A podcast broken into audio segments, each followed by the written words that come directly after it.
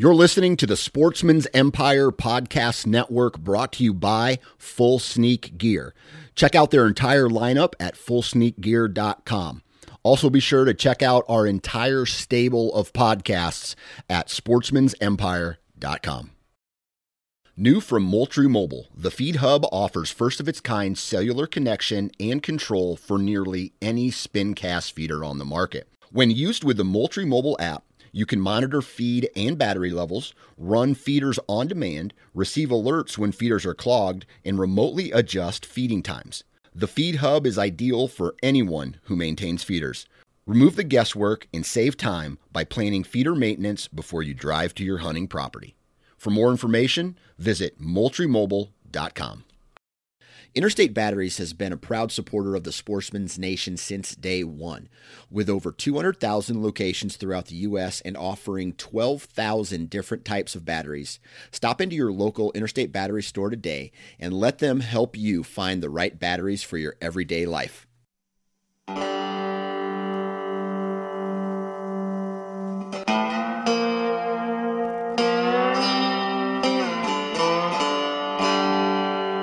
That's what I call pro talk. When you really don't know the answer, you just make it up. That my rut is that I am in a rut. To get the pilot of Red Arrow going. This is really a way to skip class. I want to say, hey, those boys right there are entertainers.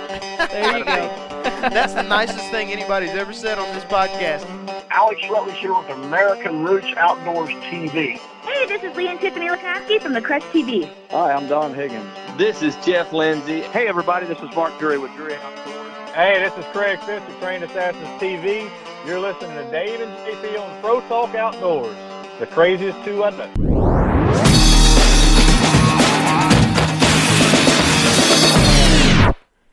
Hey, everybody, thanks for sitting down or walking or whatever it is you're doing. But uh, if you're listening to this right now, that means you clicked on another episode of Pro Talk Outdoors. And we can't thank you enough for that. And uh, you know, we've really enjoyed the, the time we've had doing this podcast. And just want everybody to know that it's going to continue to be going strong for the foreseeable future. And uh, even though we don't have a guest today, we feel like uh, this is going to be a pretty strong episode as well. And here we are sitting in the middle of July. We've had all kinds of, of fun adventures already this year. 2019's been a bit It- of a banner year. It has been action packed. I mean, it, we've uh, we've been on fishing trips. We've uh, we've caught a lot of really good fish and uh, had great turkey season. And uh, I think you and I both are on the same page. We have completely 100% transitioned, slap dab right in the middle of it's time to find some big deer. A hundred percent, and it, it's so funny that you know, right as deer season ends, you know, December, January, I get the fishing bug so darn bad I can't stand it. In the last few years, it feels like end of July, beginning of August, I get the deer bug so bad I can't stand it. This year, it hit on the Fourth of July. I mean, it, it hit early, which is odd because, particularly in the area we live in, we've come to terms with the fact that we're going to be facing I don't want to use the term difficult, but it's really it's going to be but the most interesting and different year that we've experienced in a long time and actually for me my entire hunting career, if you will. You know, this will only be my fifth deer season I'm rolling into here, and I've not ever experienced a scenario like we're about to. Well, I've been at it for for a long time, and um, I, I, I would say even myself, this is this is going to be. Uh, I don't know if you want to call it a season on the brink, kind of, but it is kind. I mean, it, it kind of is. It's it's just Fitting for Indiana. yeah, it's just it's going to be a different ball game all the way around. Um, you know, since I've been food plotting, and and that's been the last several years. But since I've been food plotting, I've not had this type of scenario. And what we're talking about basically is uh, the flooding and the wet year that we've had. Every farmer in our area, and I'm talking, well, I mean, you could extend that to the Midwest, everywhere, really. Um, everyone has struggled to get their crops out, and a lot of farmers just didn't get it out. I mean, they Right. just didn't get anything planted and uh, took their crop insurance if they have that, or their subsidies, or, or anything, what have you. But um, it, it's it's going to pose a um, a different type year all the way across the board for everybody, whether you food plot or you don't. You need to recognize that this year is going to be different. and You need to adjust accordingly. Well, yeah, and you have to make those adjustments now. If not in action on your farm, which you should, at least in your, you know, mind frame. You know, your Yeah. your frame of mind has to be different this year. You know, and last year, by all accounts, was actually a, a wet year, but it was wet in all the right times, in all the right ways, and it dried It was a productive wet. It was a very productive wet. Like, and and the point I'm getting at is a lot of folks had a bumper acorn crop last year. The farm I hunt on in Indiana, uh, the, the both of them actually w- were spectacular acorn crops. And if you believe the almanac type wives' tale that every other year is going to be good for acorns, well, you can't fall back on those necessarily this year either if you believe that. Now, obviously, there's going to be some out there, but maybe not like it was last year.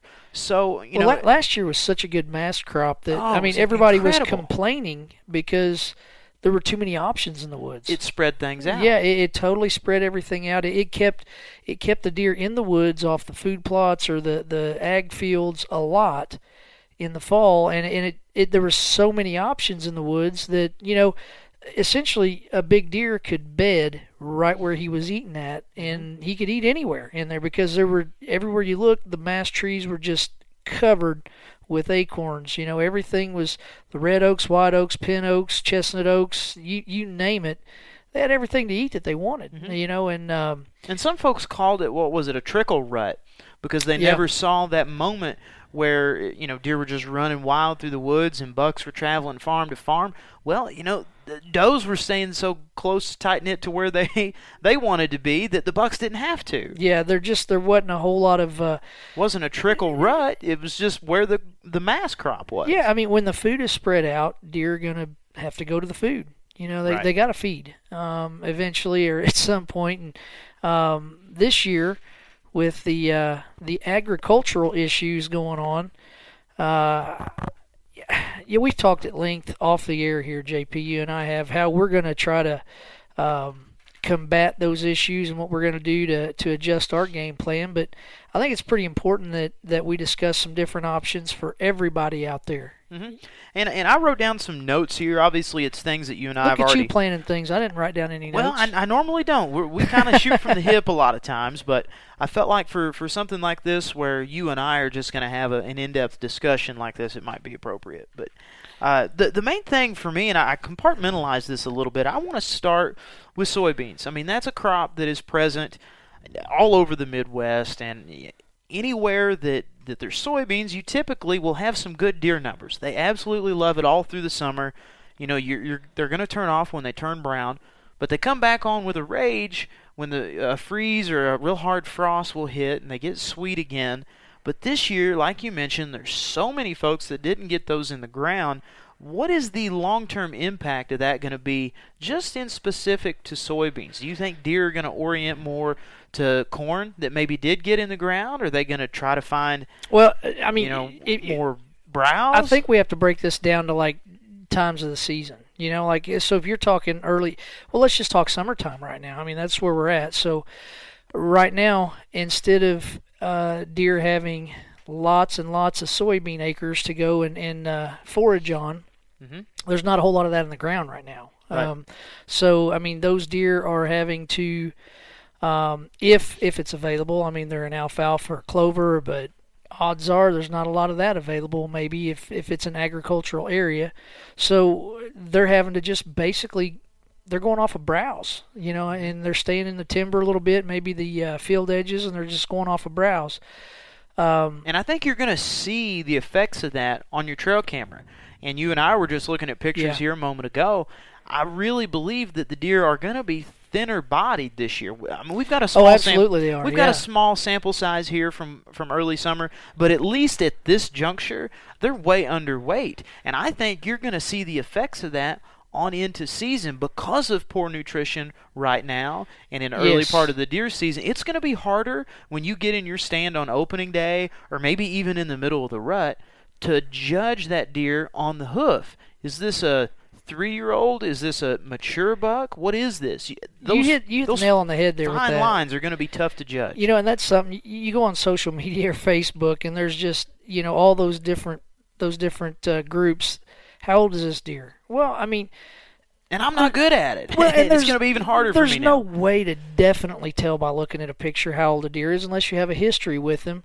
Mm-hmm. And and a perfect example of that is earlier today I I ran cameras um, on some of my farms, and I got a picture of a really good buck. I mean, looked really good. I mean, probably probably going to be in the 150s when he's done growing, I would say, but body wise, I looked at him like, my gosh. And I sent pictures to you, and the first thing you said was like, man, he doesn't weigh very much. He looks pretty small. Right. So, by the naked eye, had I not had a history with that buck, had I not got his pictures last year, I would have said, man, that might be a two year old. Yeah. I mean, look honestly, at the genetics there. if you yeah. if you looked at the body size of this buck, you- you would have thought that's a two year old. You know, I mean, that's kind of what he looked like. And uh, but you know, you go back and you look at the pictures last year when it was a good, uh, you know. Every, he had everything he wanted to eat there. Everything was good. We had the right type of moisture out there. I mean, it was a good wet year, but in a good way. Everything grew well. Um, he was a lot bigger, a lot heavier uh, on the hoof, and um, boy, but his antlers really blew up this year. I mean, he, he's he's gotten a lot bigger, but and we'll get into that later. I haven't actually a point about antler growth. We're not even talking yeah, about that. okay, right yeah. So we'll, we'll we'll table that a little bit later. But as far as the soybean thing goes, you, you know those deer are eating on something. Uh, they're going to be browsing or they're going to relocate. I don't think corn really even kind of at this during this time It's frame. too early. Uh, it it doesn't even correlate at all because you know corn they're not going to even eat that corn until it gets uh you know gets some ears on and daggone that stuff's so far behind. You know they say knee high by the Fourth of July for your corn, and um, it wasn't there for most farmers. No, I mean there's a few of them that are, but not very many. You know, it- one thing I was thinking about is, is folks that are food plotting and, and they know farmers that aren't getting their fields planted at all whatsoever and, and maybe are going to have the opportunity to have a few more acres to try to food plot. Obviously, you're late on a lot of this stuff. But if you've gotten beans in the ground or if you're still considering trying that, you know, hopefully you're doing it over the next day or two because it's it's getting late in the game. Do you plant more to make your food plot just the absolute dynamite ultimate attractor and obviously you've got one farm where you put a pretty high concentration of beans every year unfortunately this year you toned it back Oh, because yeah. you wanted to play it differently and then did. mother nature dealt you a bad hand Yeah, absolutely. And and I think yeah, you hit exactly right there, JP. I mean, so on this farm in the past I had put 4 to 5 acres of beans out. which is quite a bit for a bean it's a food lot. plot Yeah, it's a lot. I mean, and it it usually gets the deer through, and and uh, I have some some pods there. You know, they're eating on the bean pods all the way up into uh, January. But this year, I thought I'm going to go with a little different game plan. I'm going to go less beans, and then I'm going to come in later with some Deadly Dozen and. Um, which is 12 different type seed blends, but it's basically a fall food plot. It, it mm-hmm. doesn't do anything in the summertime. And but i mean it's it's a it was a tremendous hunting strategy Oh, it- you came up with You know, and I still think it's going to play out just fine. But now I'm kind of here's here's where my mind's at with it. I know what got planted, what didn't get planted in our area. Very little got planted. There's a lot of farmers real close to this farm that didn't get anything in the ground. So really, essentially, those deer in, in that area, they're living off of my food plot and whatever browses in the area. That's what they have. and and that's going to really amplify the pressure and make that acreage not go as far as it normally They're hammering goes. those beans. You know, the beans that I did put out, they're I mean, I don't even know if they're going to pod. You know, they're they're just hammering the forage on it. So essentially I think that I need to get more food in the ground than what I initially 100%. planned. And and not just more, I actually think I need to plant it a little earlier than what I was going to plant it. And the reason being is I want to I want to draw those deer in before the season. I want to give them plenty to eat, get their body massed up, and you know just uh, just hold them around and and have them healthier going into the fall. Yeah, I mean you you you have to get ready for the rut if you're a deer. Yeah. So your frame of mind is going to be food, food, food, food, food until it goes to that other thing. And I think the the main thing you know you mentioned there about planning it early is a great idea. And I think the other thing that you can key in on, and this is I didn't bring this up to you yet, and correct me if you disagree, is obviously you're going to have certain areas of your beans that get browsed heavier, either because of where the deer choose to come out of the woods and into the field, Yep. the way they naturally move through, the where they feel safer within that field. I think those areas of your heaviest browse are going to be pummeled so hard that they're going to be rendered, rendered essentially useless by the time hunting season gets there. Yep. I think that gives you an opportunity to replant that same area that's already just been mowed down with more deadly dozen. It it does, and and I you know I was thinking about that um, earlier as I was looking at it, and, and I don't know if uh, if I'm gonna still go with the hard edge deadly dozen there and do something different where that those beans got demolished, maybe put some oats in there or something, but definitely some kind of plot topper there at least. I mean, there's no reason not to put more food down there. I mean, Because you're uh, going to have areas that are maxed out. yeah, They're done. We need, you know, and my thought process is I need to throw as much food at them as I can get to grow, and uh, they need it. I mean, they they really do need it. Um, I, I think I told you this, but just uh, the other day, um, Johnny Sandlin, the guy I talk about all, uh, quite a bit, he's a farmer in the area, a good friend, and he calls me up and says, "Hey, come on out. I want you to look at some stuff." He said, "I'm thinking about food plotting." Which was totally foreign because he's a farmer. Everything he has is a food plot. they farm it. You know, Yeah. I mean, they that's what they do. You know, they're they're there to make money. And uh, he's a deer hunter, but you know, they didn't get it all planted this year, and they didn't get a whole lot planted. And he basically was saying the same thing we're talking about. He said, "Hey, you know." The farmer to the north didn't get stuff planted. The farmer to the west didn't get stuff planted. My deer aren't going to be here. You know, they're going to go elsewhere. He's Right. he's concerned about that. He's concerned about um, them moving on. You know, a mile down the road where there's some some ag planted. So Yep. he said, "I want to plant some food plots. Come come take a look at it and see what you think." So even he's got that frame of mind. You know, and I've had folks uh, that I've had this discussion very lightly at a at a high level, just you know, barely touching on it. Maybe some folks that don't even really get into to whitetail hunting, and some that do, who said, "Oh man, you know, deer creature's a habit. You know, a four, five, six year old deer, he's going to continue to do the same things he's always done, and same for that nanny doe or her young." And I disagree because Yeah. it's hard to compare one to a human. But let's say you you're a truck driver and you drive the same 150 mile route all the time, and you like to stop every day for lunch at the same Ryan's buffet. Let's say on Tuesday you drive by that buffet and all of a sudden it's closed. Well, you're not stopping on Wednesday, Thursday, Friday, or the next week. You're finding a new place to go eat. You know, you're not going to Yep. come back and say, "Oh, I wonder if it's open again tomorrow." You're going to go what takes care of you. You're not going to go with what you've done in the past. I, I'll put it in a little bit better terms for some of the listeners out there. You got this bar that you always go to on Friday or Saturday night Yeah. because it's full of the girls. Yeah, You know, all 100%. all the hot ladies are in there, and all of a sudden you realize you go a couple times in a row and you realize, hey, numbers aren't good in here now. Mm-hmm. This is a sausage fest. This is not what we're here for. Yeah. It- Yep. You're going to go elsewhere. You're going to start looking at other bars. You're going to different watering holes. Yeah. It's the same thing. Yeah, it a hundred percent. So the folks that, that make the creature habit argument, you're going to have a tough season if you're out there. Yeah. And I can't wait to talk to you afterwards. Not to say I told you so, but just to see what you did to correct There, it. there's going to be those guys that get lucky and that, that have those stands set up that they go and hunt every single year and they do well most years. They're, they're going to have some success, but by and large, things are just different. And and this is this is going to be an opportunity year for somebody to go out and do something to separate their property away from other properties. And, and make no mistake, mm-hmm. you're not just playing a chess match with the deer. You're playing a chess match with with your neighbors. A hundred percent. you this this is a golden opportunity for you to pull deer in from your neighbors' properties.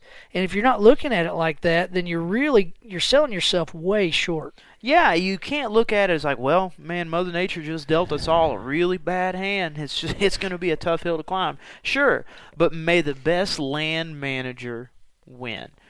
Uh, I think there's one thing right now that I can think of in in Indiana. You can't do it in all states, but in Indiana, especially a state like Kentucky, mineral becomes so important right now because of the nutrients. And this is where I wanted Yep. to get back to the antler growth. There's a lot of things that go into that, more than what you and I even understand, and, and even biologists. that's that's a very complex puzzle that creates the bone on top of their head.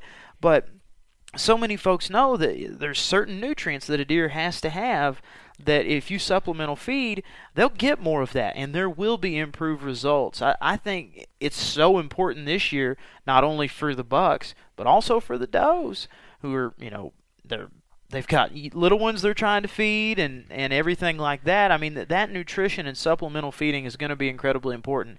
And if you're not into a high quality mineral like a maximizer, if you're just putting corn out there, I think even that can help. But in particular, I mean, if you want to use a good mineral, I think this is the year that it can really bail you out. It, it absolutely very important. And and you know, I pulled pulled cards today and got you know pictures and was going through them and and you know I had I had a good buck on camera, but my favorite picture was one of an old doe that I get pictures of her and I I know her well because she's got this weird looking snout on her. And every year I Bit see of a her. schnoz, huh? Yeah, oh she looked looked like she was in a fight with Tyson. Man, Look like just- Gonzo. looks looks like Sylvester Stallone in Rocky after he fought Clubber Lang. So you know she just looks messed up. But anyway, she she always has one fawn with her every year, like the last three years. She's getting to be an old girl. This year, triplets, Wow. triplets this year, and all three of those fawns and her hammering that maximizer. I mean, they're there every morning. About, every six hours, they're in that maximizer. Well, and and that's why it's best termed supplemental feeding. You know, supplemental mineral. You know, it's a supplement to their natural diet, and when that natural diet is lacking, that's that's super important. Yeah, it is, and, and, and it comes back to are you willing to go the extra mile to do everything you can to help out your deer herd and in turn help out your season? And the the maximizer, the mineral, and again, well, like you said, JP, if you're not using maximizer, use something.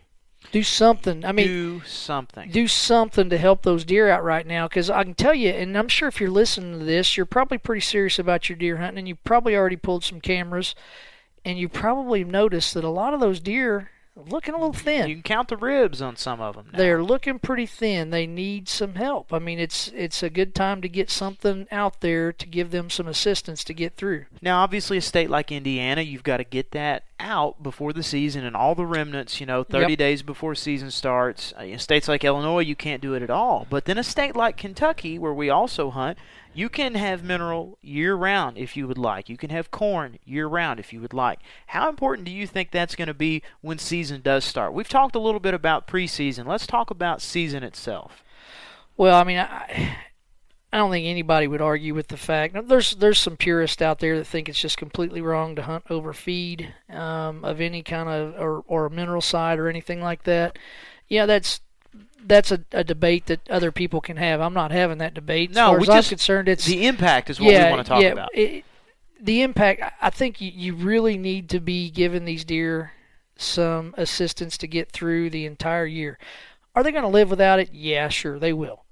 They absolutely will. But if you Uh, want maybe your not herd, all of them. You never well, know. that's true. There, there's going to be a mortality rate there. But if you want to give your deer the best that they can have to to reach their potential, you know, to be the health, healthiest they can be, I don't think it stops. You know, whenever September or October rolls around, uh, if you're in a state where it's legal, I think you continue that all the way through. Mhm. And if you and if you don't want to hunt over it, don't. Yeah, You know, exactly. Designate an area for for that to happen, though. I, I really think that's that's very beneficial uh, for your deer herd. but I, I think a, a state like Kentucky, especially you know when early season you can you can really capitalize on a feeding pattern. I think that's just going to be amplified this year. So if you're a, hunter in Kentucky where you can get out there in early September and, and hunt a food source and hunt over bait if you would like, I think this is your year to probably do really, really well over corn. Oh yeah, Uh, yeah, absolutely. Especially like if you were there opening day instead of at a wedding. But hey, some of us are getting married for the first time. Oh here. yeah, I hear you, man. I hear you. So you know we've talked a little bit about mineral. We've talked about preseason plans and and and how the moves you make now are going to have dividends pay off later on in the season. But you know the progress and the impact it makes in the immediacy is is also very important. It can't be understated.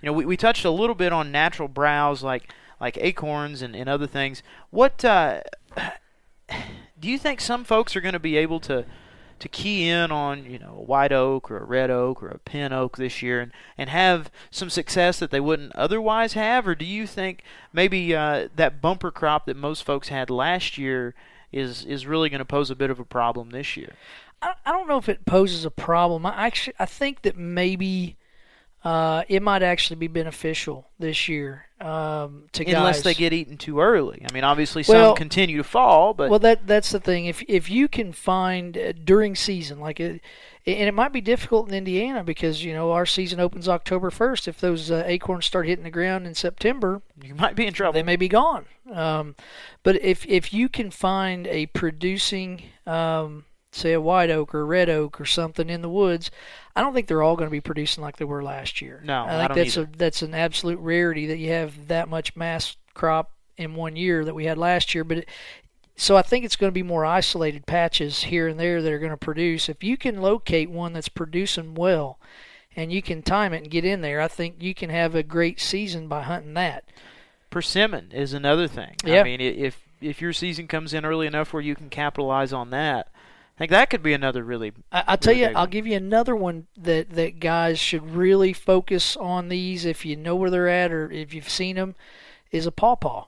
If you can find a pawpaw patch or the, some people call them an Indiana banana or whatever, they do you know what I'm talking about with a pawpaw? Mm-hmm. So yeah, like if you can find some of those, they will end up being a good natural forage for deer as well, especially in a year like this. It's normally I don't think they're a preferred food source, but they will be uh, they will be important this year. I'll tell you another one.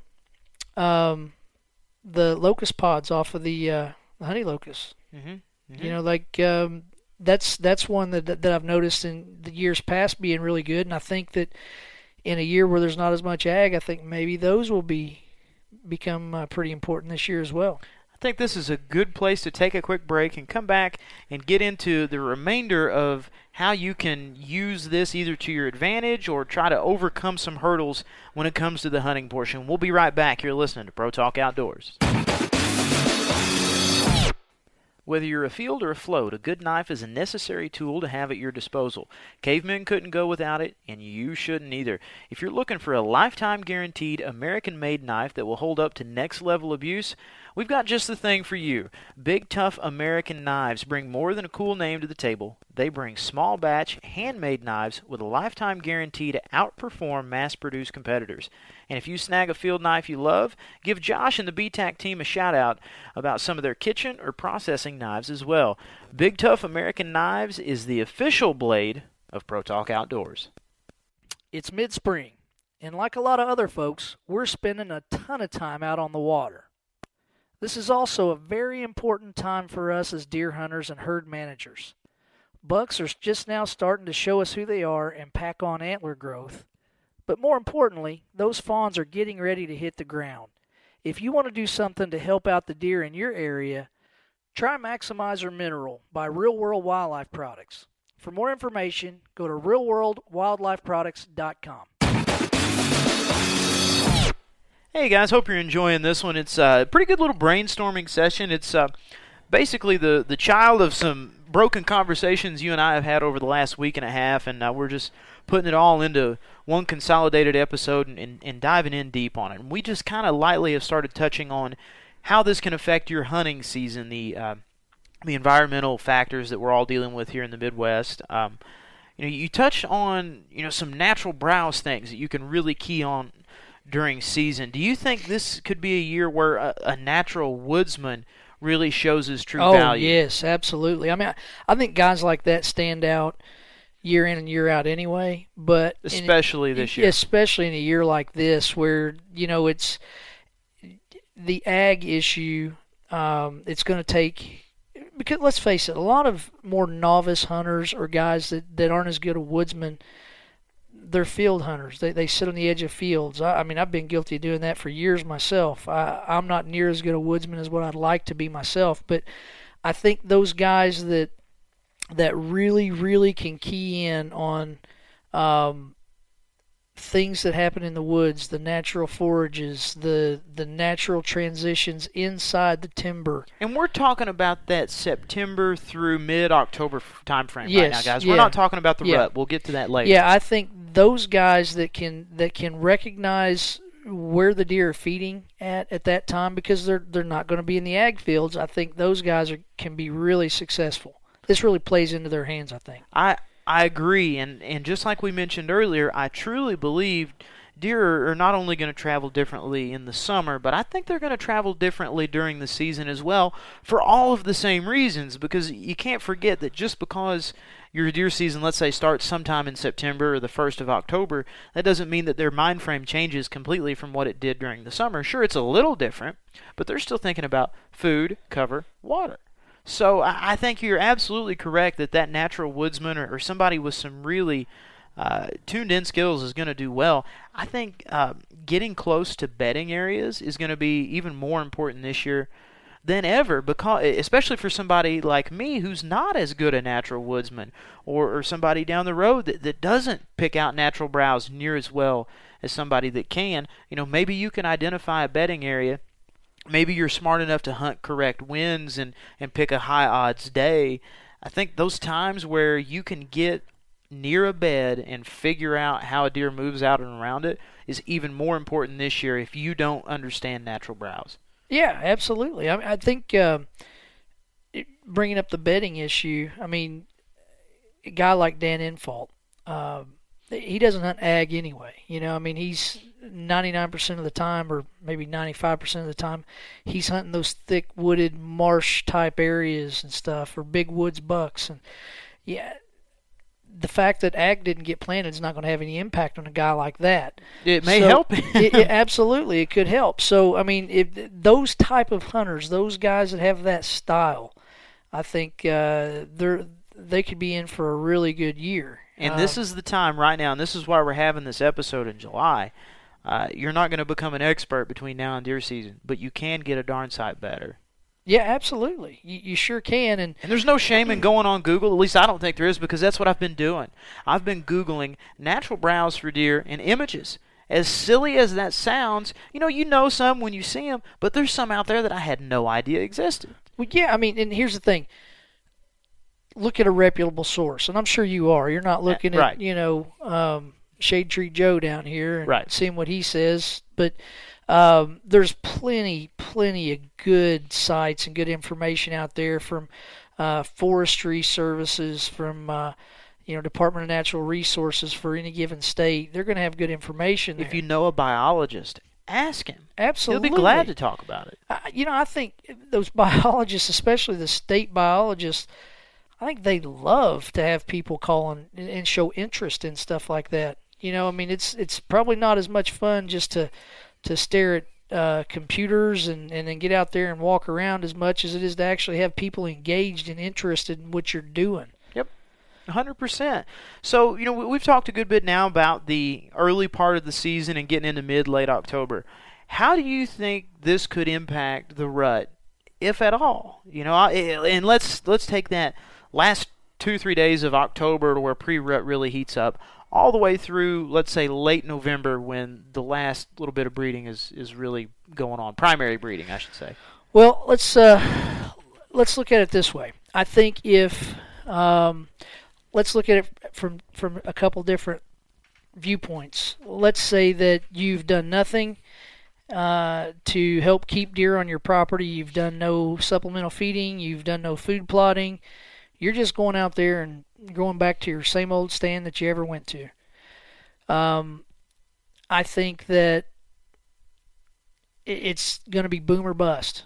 You're either going to be in it or you're you're going to be basically on a desert island out there and you're not going to see anything. And and most likely you're not going to see much because those deer are going to react to where the food and the cover is at. And if your neighbor right. is feeding or has food plots and you don't, I mean, that's where the does are going to be, and that's where the bucks are going to be looking for them. Right. If nobody in the area is doing anything, the deer are still going to be eating and browse, and they're going to be around. And I think that they're probably going to be a little bit more spread out. So it's going to be not so much a trickle rut like we had last year, what we saw. I think the deer are going to have to move more, travel more to find does to breed. Mm-hmm. So if that's the case, you may see more daytime activity with bucks moving around. But again, if you're not in the right place, you're not going to see anything. Right, and I, and I agree. I, I think the impact on buck travel is going to be heavily impacted uh, because, let's be honest, just like a human, the dudes are going where the ladies are at, and you know if, if there's heavy concentrations or if, if there's a, an area where there's no concentration, that's going to cause a lot of travel one way or the other. It's either going to cause a bunch of them to come in because it's where the food is, it's where the ladies are, or it's going to cause a bunch of them to go out. You got to get in that space in between if you've got access to it. And and I agree with you 100%. I've got a, a, limited sample size. There's folks listening to this that have hunted six times as long as I have. But from what I've seen and everything I've learned so far, I think this year it's going to be an incredible amount of movement. But it's figuring out getting in between those two places and and and being somewhere at least near the food. You have to be. Yeah, I mean, so I you're going to see a lot. yeah, so I guess really, if let's just say you are the guy that that has the property that the farmer didn't get the ag planted, and he's not going to allow you to plant any uh, food plots. Don't and, concentrate your efforts there. Is my well, advice. Well, let's just be aware. I mean, that may be the only place this guy's got to hunt. Sure. You know, it may be that may be the only property you have to hunt. Be aware of where the food is in your area. Right. If you're You know- if you know where your neighbors is, Yeah, that tells you what part of your property you need to concentrate your Yeah, efforts and, in. and I'm not saying go sit on the property line and hunt the fence, but what I'm saying is recognize where those those feeding areas are the best you can, and then you know kind of relate that to where the cover is on your property, and try to get in there somewhere in between, and try to capitalize on where those deer are moving to and from. If you don't have the food but you have the cover, realize you know try to recognize where the food is so you can get in Right. between there. And chances are you probably already have a set there if you're listening to this. You probably already have a set do. in that kind of area, but you don't. Uh, maybe you spread the love out a little bit. Maybe you like to give some love to your food plot or this area or the ag fields.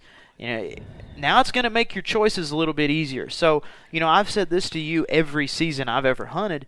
Man, I have a hard time sometimes deciding where to go sit because, you know, we've done a lot all through the year to manage our land and to, to understand the ag and have the food plots. Well, I think this year the choices are actually going to be a lot easier to make because you're going to have much fewer of them. They're going to yield r- good results. So, you, know, Yeah. you, you mentioned before we started that there's a possibility you can spin a challenging environmental year like this in your favor, and I think that's one of the ways you can do it.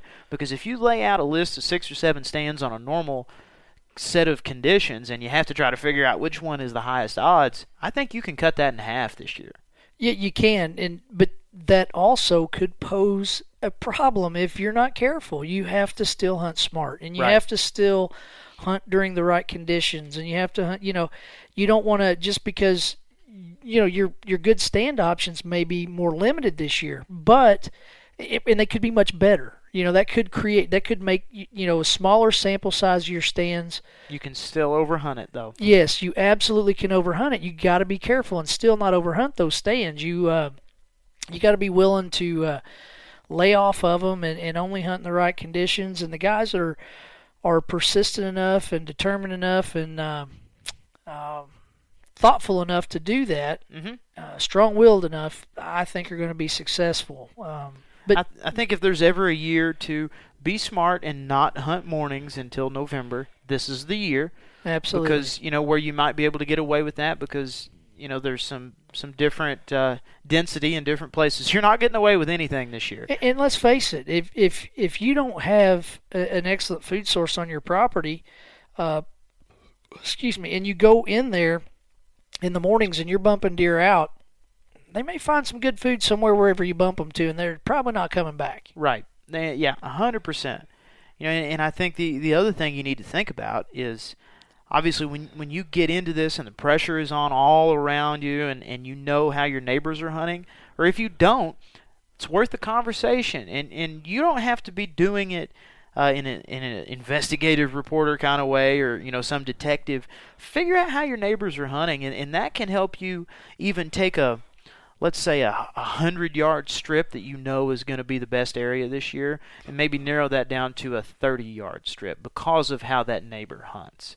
Uh, I think keying in on their behavior is going to be even more more important because if we've all got less areas that are productive, then you need to tone down your area that you're trying to focus in on as well. So you know the days that aren't good, don't go out there. Go film your buddy. Go, you know, shopping with your wife or do something. Put some honeydew time in. Put some honeydew time in. I, it's, know what it's you gonna mean. it's gonna be better spent Yeah, than absolutely. burning out one of the few locations that can be productive. So, uh, excuse me. Ultimately, let's you know let's wrap this episode up with the overall final impact this could have. the overall harvest number. Where do you think it'll be? Roughly, Oh man, uh, you know, are- we looking at just uh, we we looking at a specific state here? What do we? I say the Midwest in general. I mean, it, you know, the the rain isn't ex- exclusive. To, excuse me, man, I'm struggling. The rain isn't exclusive to Indiana. It's Illinois, Kentucky, Ohio, Iowa, Kansas. All these places have been really wet. Yeah, So I want to make a general, you know, assessment of the Midwest there, uh, if you will, and I'm going to say that I think harvest numbers are going to be down 15 percent. yeah. I, I don't know if I'd go as as strong as fifteen percent, but I, I was going to say ten. I do think that that it's going to be a down year across the board. But again, I I can't stress this enough that. I don't think it has to be a down year for everybody listening to this. I, I think, I don't think that so you, either. you literally can turn this into a bang up year. It, it but it, it starts right now. I mean, when you're listening to this right now, you need to be thinking about what you can do on your particular property Yep. to make that as plush as it possibly can. And because there's a golden opportunity here to not just keep the deer on your property, but to bring in deer from your neighbors that didn't get ag planted and didn't food plot. Because uh, let's face it, not a lot of guys food plot anyway. I mean, there's a good number that do, but it's pretty easy to find excuses not to do it when conditions are bad.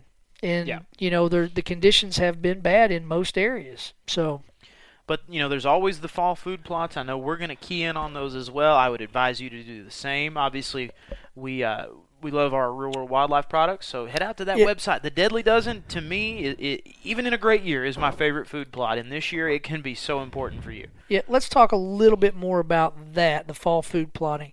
And folks that the deadly dozen in particular, uh, key time to plant that. Let's just say, you know, say you're along the Ohio River, uh, north to south there between Indiana and Kentucky. If you're, uh, you know, around that, that area there, you, you want to key in on the last week of August, first week of September is the ideal time to plant that.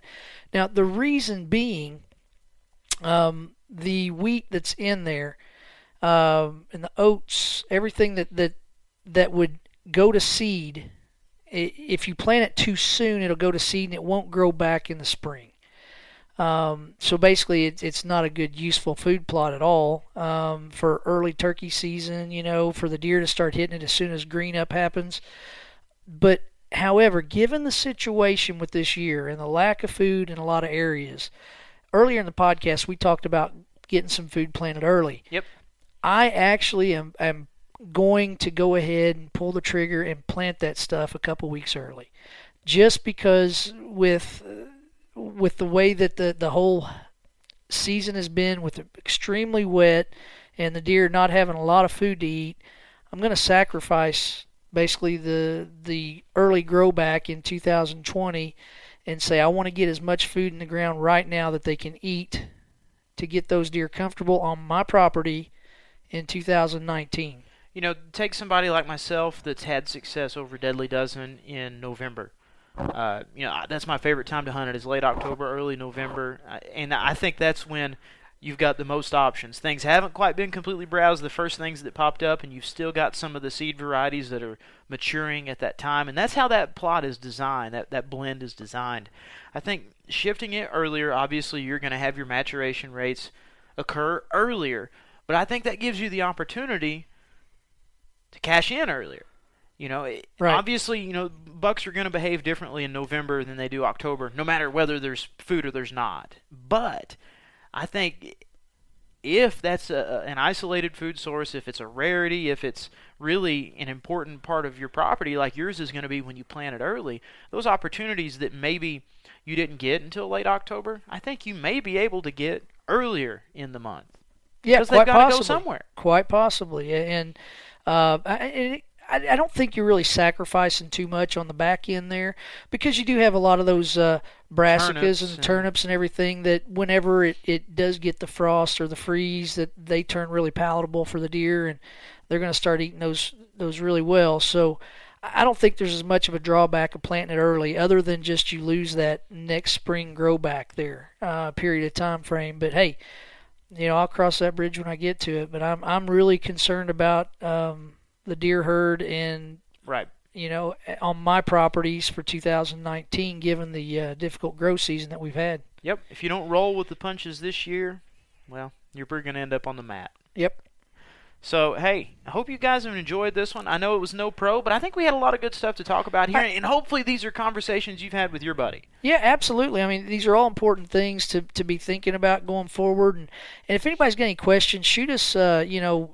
shoot us a, a, message on, on Facebook or Instagram or uh, any of those things. You know, you can go to Johnny Pace or, or Dave Barrett on uh, on our personal pages as well. And um, I'm gonna I'm gonna share a picture. Um, of that buck Please that do. Uh, that I haven't even named. I haven't named that buck. I need to name that deer. Um, but uh, yeah, I'm going to share a picture from him from 2018 versus 2019, and I'd be interested to let people see the body size of this deer.